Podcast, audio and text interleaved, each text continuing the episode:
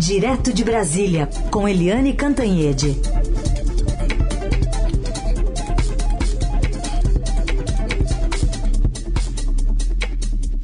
Oi, Eliane, bom dia.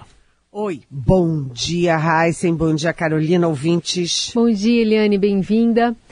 Bom, depois aí de três meses morando a meia hora da Disney, chegou ao país o ex-presidente Bolsonaro, que queria é, passar ali pelo saguão principal do aeroporto de Brasília, mas não conseguiu. Acabou sendo escoltado por um, uma saída de autoridades e agora já está lá dentro da sede do PL, onde vai ser bastante é, pageado né, pelos seus apoiadores. Pois é, uh, pelos relatos que a gente lê uh, na nossa mídia sobre o voo, um voo de nove horas, teve de tudo. Teve gente gritando mito, teve gente gritando cadeia, é, e o Bolsonaro estava com um reloginho bastante simplesinho desses reloginhos digitais. Relógio é o que não falta para ele, né? Relógios cravejados de brilhantes. Mas esses ou já foram devolvidos ou estão na casa uh, do Nelson Piquet aqui em Brasília. Então ele estava com um reloginho digital bem típico lá de Miami. O presidente tinha ali um torno de 600, segundo os nossos repórteres que estão no aeroporto, havia em torno de 600 militantes bolsonaristas no saguão do aeroporto. Uh, mas quem foi uh, recepcioná-los foi o Eduardo Bolsonaro, o filho 03 do presidente, que é deputado federal. O presidente saiu uh, a, acompanhado da Polícia Federal, saiu direto do aeroporto, saiu por uma saída lateral do aeroporto de Brasília e, portanto, ele não conviveu, não se aproximou desses militantes, que eram muito menos do que se esperava, né? Os bolsonaristas chegaram a falar que iriam 10 mil pessoas e tinham 600. Né, o trânsito de Brasília foi bem é, bloqueado, né, inclusive na esplanada dos ministérios, para é, evitar surpresas, e o Bolsonaro foi direto, então, em vez de ir para a casa dele, como era previsto é, originalmente, em carro aberto, é, saudando multidões, né, nada disso foi permitido, porque é proibido pelo Código Nacional de Trânsito, ele foi simplesmente, normalmente, dentro de um carro com um comboio, direto para a sede do PL, onde foi recebido pelo presidente do PL, o Valdemar Costa Neto. Agora ele está reunido é, com Valdemar, com lideranças políticas, com ex-ministros como Rogério Marinho, é, enfim, que foi candidato à presidência do Senado e perdeu. Enfim, é uma volta normal, nada espetacular, nada grandioso, apoteótico como o Bolsonaro gostaria. Simplesmente voltou. E agora é sair dali ir para a casa dele, uma casa que tem vidro fumê, tem segurança e tal, onde ele vai se encontrar com a Michelle, porque a Michelle Bolsonaro, mulher dele, não foi ao aeroporto esperá-lo. É isso. Bom, chegou, agora está lá reunido, a gente está vendo lá apoiadores também no entorno lá desse prédio lá em Brasília, ou aí em Brasília, mas é, o momento também não é fácil para o presidente Lula, né, Eliane, mas para o próprio ex-presidente, ele já tem até depoimento marcado no caso das joias para a semana que vem. Exatamente. O, o, Bolsonaro escolheu a dedo a hora de voltar, né? Uh, primeiro a data, né? Uh, 30 de janeiro, véspera do 30 de março, véspera do 31 de março, que foi a data da, do, da, da tal, do tal golpe de 1964. Uh, segundo, ele voltou ao Brasil no momento ruim para o Lula. Né? O Lula que vinha nadando de braçadas, com muita boa vontade geral, como sempre acontece, aliás, com todo presidente que assume o cargo, uh, ele agora passou a ser muito criticado. Muito criticado porque fala demais, porque fala besteira, é, enfim, estava tumultuando o próprio governo. E fala com raiva no momento em que todo mundo espera é, leveza, alegria e perspectiva e esperança para o futuro. Né? Então, um momento ruim para o Lula, aí o Bolsonaro volta. Mas se é ruim para o Lula, eu acho que está pior ainda para o Bolsonaro, porque o Bolsonaro tem é, 17 processos é, no Supremo, no, na Justiça Eleitoral, pode se tornar ele inelegível. E tem aí o caso das joias, né? O Estadão mostrou a, o primeiro estojo de 16 milhões e meio de reais, que era o estojo feminino, com aquele colar reluzente, depois mostrou o segundo, que era o, o estojo é, masculino, depois mostrou o terceiro, é, estojo que é também masculino, com um relógio Rolex cravejado de brilhantes, anel de diamante, é, enfim. Tudo isso muito grandioso para quem quer fingir que é muito simplesinho, né? E, no, como você disse, Heisen, o depoimento do, do Bolsonaro já está marcado para a próxima quinta-feira, quinta-feira da Semana Santa, aliás né? E ele vai depor ele e também o ex-ajudante de ordens dele, o tenente-coronel do Exército da Ativa, Mauro Cid, é, sobre as oito tentativas de manter com eles, é, manter com a família Bolsonaro algo que estridentemente era próprio para o erário uh, brasileiro, para, o, para a União Brasileira. Então ele já chega aí com data marcada. Além disso, o Tribunal de Contas da União, TCU, mandou que ele devolvesse imediatamente esse terceiro estojo e questiona por que que ele devolveu sob pressão o segundo estojo, devolveu as armas que ele também ganhou da Arábia Saudita, do regime sanguinário da Arábia Saudita, e escondeu escamoteou na casa do Nelson Piquet esse novo estojo é, milionário que se estima custe aí em torno de 600 mil reais. Não é um presentinho. Aliás, falta Bolsonaro explicar por que que o regime da Arábia Saudita dá presentes de uh, quase uh, é, 20 milhões de reais para o presidente do Brasil. Primeiro estojo, segundo estojo, terceiro estojo, armas, etc. Ninguém consegue entender isso. Tem um mistério a ser esclarecido. Quem sabe o Bolsonaro explica para a Polícia Federal no depoimento de quinta-feira. A gente segue aqui com a Helene Cantanhete, com análise política direto de Brasília. Daqui a pouco tem entrevista coletiva do ministro Fernando Haddad para anunciar aí o novo conjunto de regras fiscais. Ele, inclusive, já chegou aqui, ele já chegou lá em Brasília para essa, essa manifestação. E aí, Eliane, o que, que dá para esperar desse arcabouço? Olha, é, o ministro Fernando Haddad, ele ontem se reuniu com o presidente Lula, é, com os adversários, né, inclusive a Gleice Hoffmann, presidente do PT, que estava na reunião, apesar de não ser do governo, né, é, não com Rui Costa, que era outro adversário, mas que está é, também é, doente, não pôde comparecer, mas depois de muito tempo o Lula bateu o martelo e topou uh, levar adiante, anunciar o arcabouço fiscal, né, o pacote fiscal do governo Lula. Então, com a não ida para a China, já que o Lula estava com a broncopneumonia, é, pelo menos né, teve esse efeito positivo de antecipar o anúncio do, do, do, pacote fiscal para ainda março. Né? Dentro de março, se o Lula tivesse ido para a China, ia demorar mais um pouquinho, seria só em abril.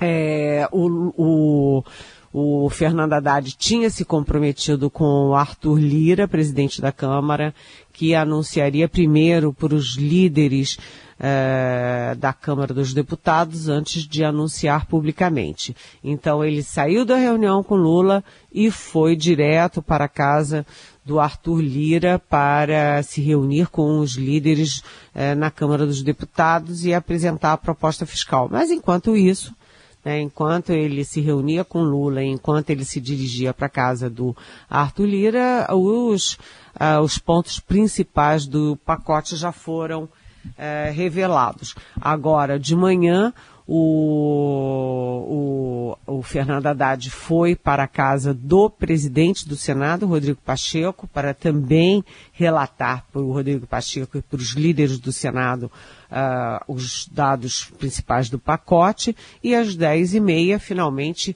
teremos aí ao vivo o Fernando Haddad mostrando ponto por ponto. Isso me lembra muito dos pacotes, né? O pacote da Zélia Cardoso, os pacotes do Fernando Henrique Cardoso, o pacote do Real, é, os pacotes do Lula, da Dilma, agora mais um pacote ao vivo pela televisão. O ponto principal é que o teto de gastos que foi criado no governo, uh, no governo Temer e que foi de grande utilidade, apesar de estar sendo rechaçado, recriminado, porque tinha falhas, mas foi importante sim estabelecer um teto de gastos, evitar uma gastança desenfreada.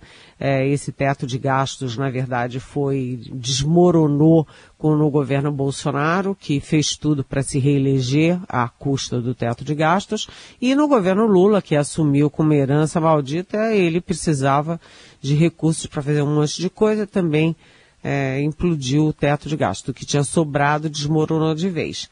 E agora, a diferença é que o teto de gastos era baseado na inflação. Né? Só podia gastar o tanto que a inflação crescesse. O aumento do gastos correspondia ao aumento da inflação. E agora a nova âncora não é mais inflação e sim arrecadação.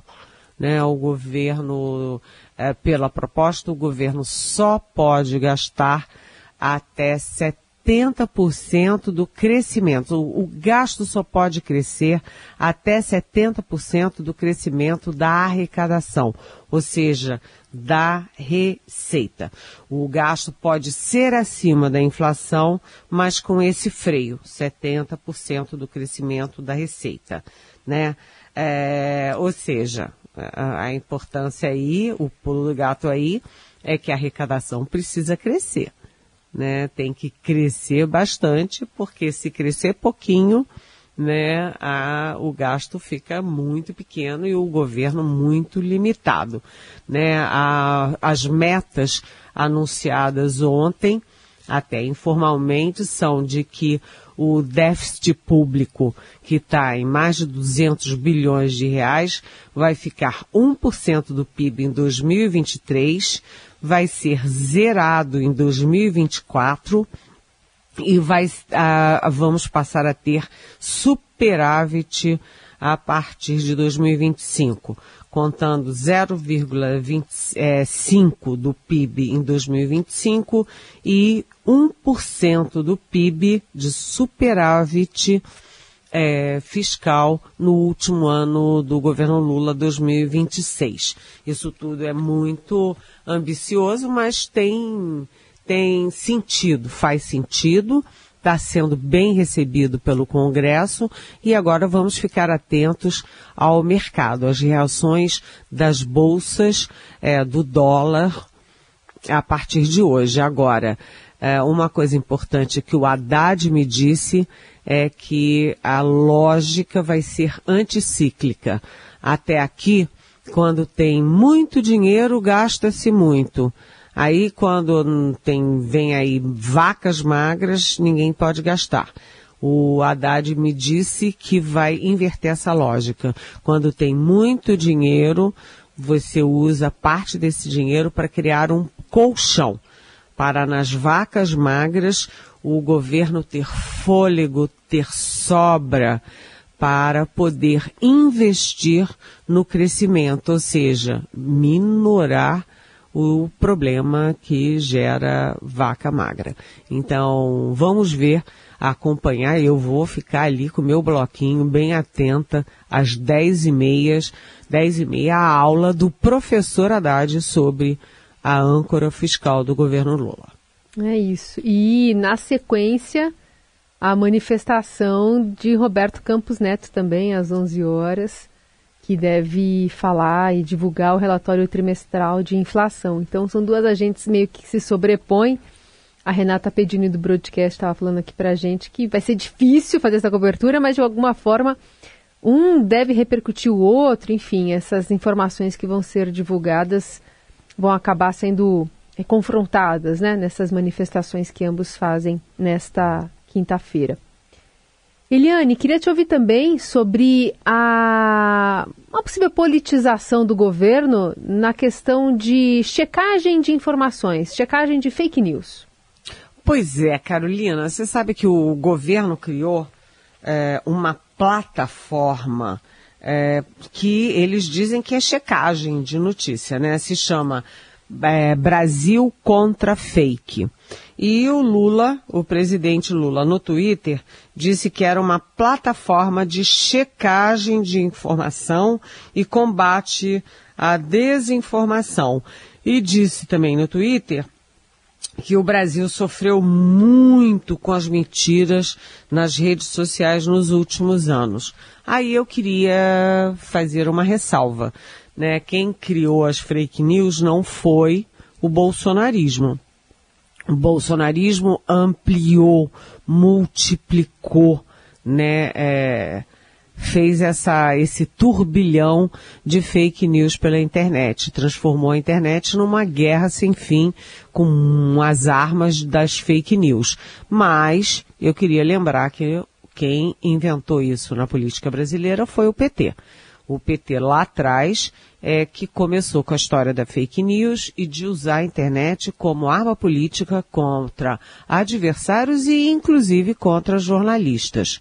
Né? Então não é, não foi o Bolsonaro que inventou isso. O PT inventou e o Bolsonaro, uh, o bolsonarismo amplificou até a quinta essência. Mas Uh, o que que uh, o pessoal da checagem real de notícias diz? Diz que isso que o governo está criando não é checagem de dados, não é checagem de informações. O que eles estão fazendo é uma plataforma institucional para dar a versão do governo para tudo né? Se o governo não gostar de uma informação da Carolina, do Heisen, da Eliane, vai lá e põe a versão dele. Então isso não é checagem de, de dados que tem que ser obrigatoriamente independente e apartidário e objetivo, né? É isso aí que está sendo criado, é mais uma plataforma institucional de anúncios do governo, de notas do governo e de, portanto, propaganda do governo. O temor é que venha a ser usado para também ataque a quem falar ou escrever é, alguma coisa que contrarie os interesses do governo. Então, checagem não é, não é uma plataforma de checagem como foi anunciado e como o próprio Lula é, nomeou é uma plataforma de interesse do governo. Checagem, para dar um exemplo bem, bem claro, foi o consórcio de mídia, né, que, em que os veículos que competem no dia a dia se uniram para fazer checagem de dados na pandemia e divulgar para a população brasileira os números de, de é, contágio da Covid, de mortes da Covid, de vacinas, etc. Isso sim é uma informação de checagem de informação pública, não é uh, de interesse de um só partido, um só lado da história. Muito bem, Eliane Cantanhede vai seguir acompanhando tudo lá de olho em Brasília. Amanhã está de volta a partir das nove aqui no Jornal Eldorado. Reforço que a coluna dela está sempre disponível para você compartilhar e ouvir nas plataformas digitais do Estadão, né? Tanto em formato podcast quanto também na TV Estadão no YouTube. Obrigada, Eli. Até amanhã. Beijão.